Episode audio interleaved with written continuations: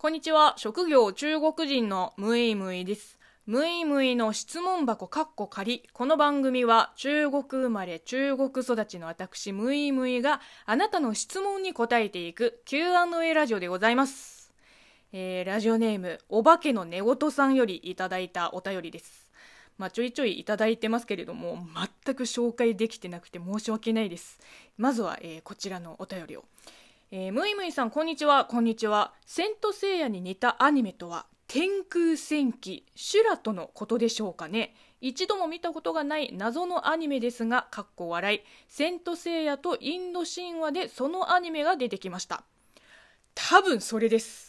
何のことかわからない、え方のためにちょっと説明しますとあの私が小学校6年生か5年生の時にあの芸術鑑賞の授業で先生が流した、えー日本のアニメです。あのタイトルをど忘れしちゃってただ「セント・セイヤ」とちょっと似ていて、えーかつインド神話をモチーフしていたアニメっていうだけのヒントで、えーお化けの寝言さんが、えー正解を見つけてくれました。ありがとうございます、えーでは続き読みますね。戦時中に疎開された方まで視聴してるとはすごい。そのような年齢層の方がムイムイさんの動画を見てるというのは同じファンとしてもなかなか感慨深いものがありますね。そうですね。でもそれより私はあのご高齢の方が YouTube 自体を見ていることにびっくりしてます。はい。もうさすがレベル高いですね。自分もムイムイさんとは世代も違えばアニメ好きでもオタクでも中国に特別関心があったわけでもなく職場に中国人がいる関係で中国語を軽く習おうと YouTube を覗いたらたまたまムイムイさんにたどり着いたという。それをムイムイさんは最初のメールでのお返事で「縁ですね」なんて言っていただきましたがまさに縁なんですよね。これが人生の面白いところです。ムイムイさんは世代やジャンルを問わず幅広い人に支持されると思いますね。知識にも人間にも懐の深さを感じるので。では。そうですね。そう考えるとさもう人生も捨てたもんじゃないね。やっぱり最初はあのもともと中国に興味関心がある人しか私の動画を見たりしないと思うんですけどまあ、だからねこっちも必死であの中国絡みのネタをこう考えたり中国人アピールしてたけどでもぶっちゃけやりたくないんですよ。まあ実際やってないけどあの本当に悲しいことに YouTube の視聴者さんとまあこう言っちゃなんですけどあんまり共通言語がないというか共通の話題がないんですね。中国の情報を発信してほしくて中国文化を紹介してほしくてはたまた中国語を教えてほしくて中国人 YouTuber の動画を見てる方が、まあ、圧倒的に多いんですよ。まあ、その中で、えー中国人に中国を批判してほしいから見てる、まあ、ほんの一握りの人もいます。まあ、どうでもいいんだけど。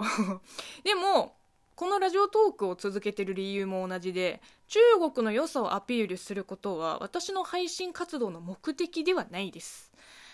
まあこんなことを言うとまた同胞たちから批判を受けちゃいますけどじゃあムイムイの配信活動の根底にあるのは何ですかって聞かれたらこう答えます。このラジオトーク番組が最初からつけてたハッシュタグの一つでもある異文化交流です。じゃあ異文化交流とは、えーこれはさまざまな文化背景を持つ人同士が多文化について意見交換をして価値観の違いについて知ることです、まあ、まだまだできてないけどでもそのためにさ一方的に自国の文化を紹介しても結局最初から興味のある人しか関心持たないし何より言うてそんなに詳しくないっすよ。中国人なら中国について何でも知ってると思うな。ちょっと身も蓋もないこと言っちゃいましたけど。まあそうですね。職業中国人を名乗るからにはまあ多少答えられるように、えー勉強はしますよ。するけど。そうですね。まあいつの間にかこの番組もあの累計配信数、えー600超え。でフォロワー数、まあ、ラジオトークアプリ内のフォロワー数、えー、あと1000人ぐらいで6万に届くという、まあ、人気番組ですよ。もうすぐ6万だぞ。もう全く時間はないんですけれども。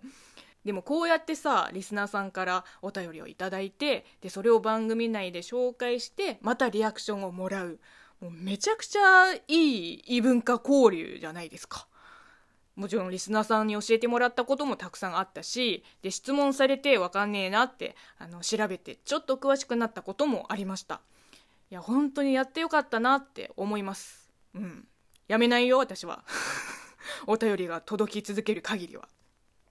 まあそうですね。日本語が喋れるだけでも楽しいからね私の場合は、えー、なので本当に何でもいいので一言でもいいです、うん、あなたからのお便りをお待ちしています。ではまたお会いしましょう。バイバイ。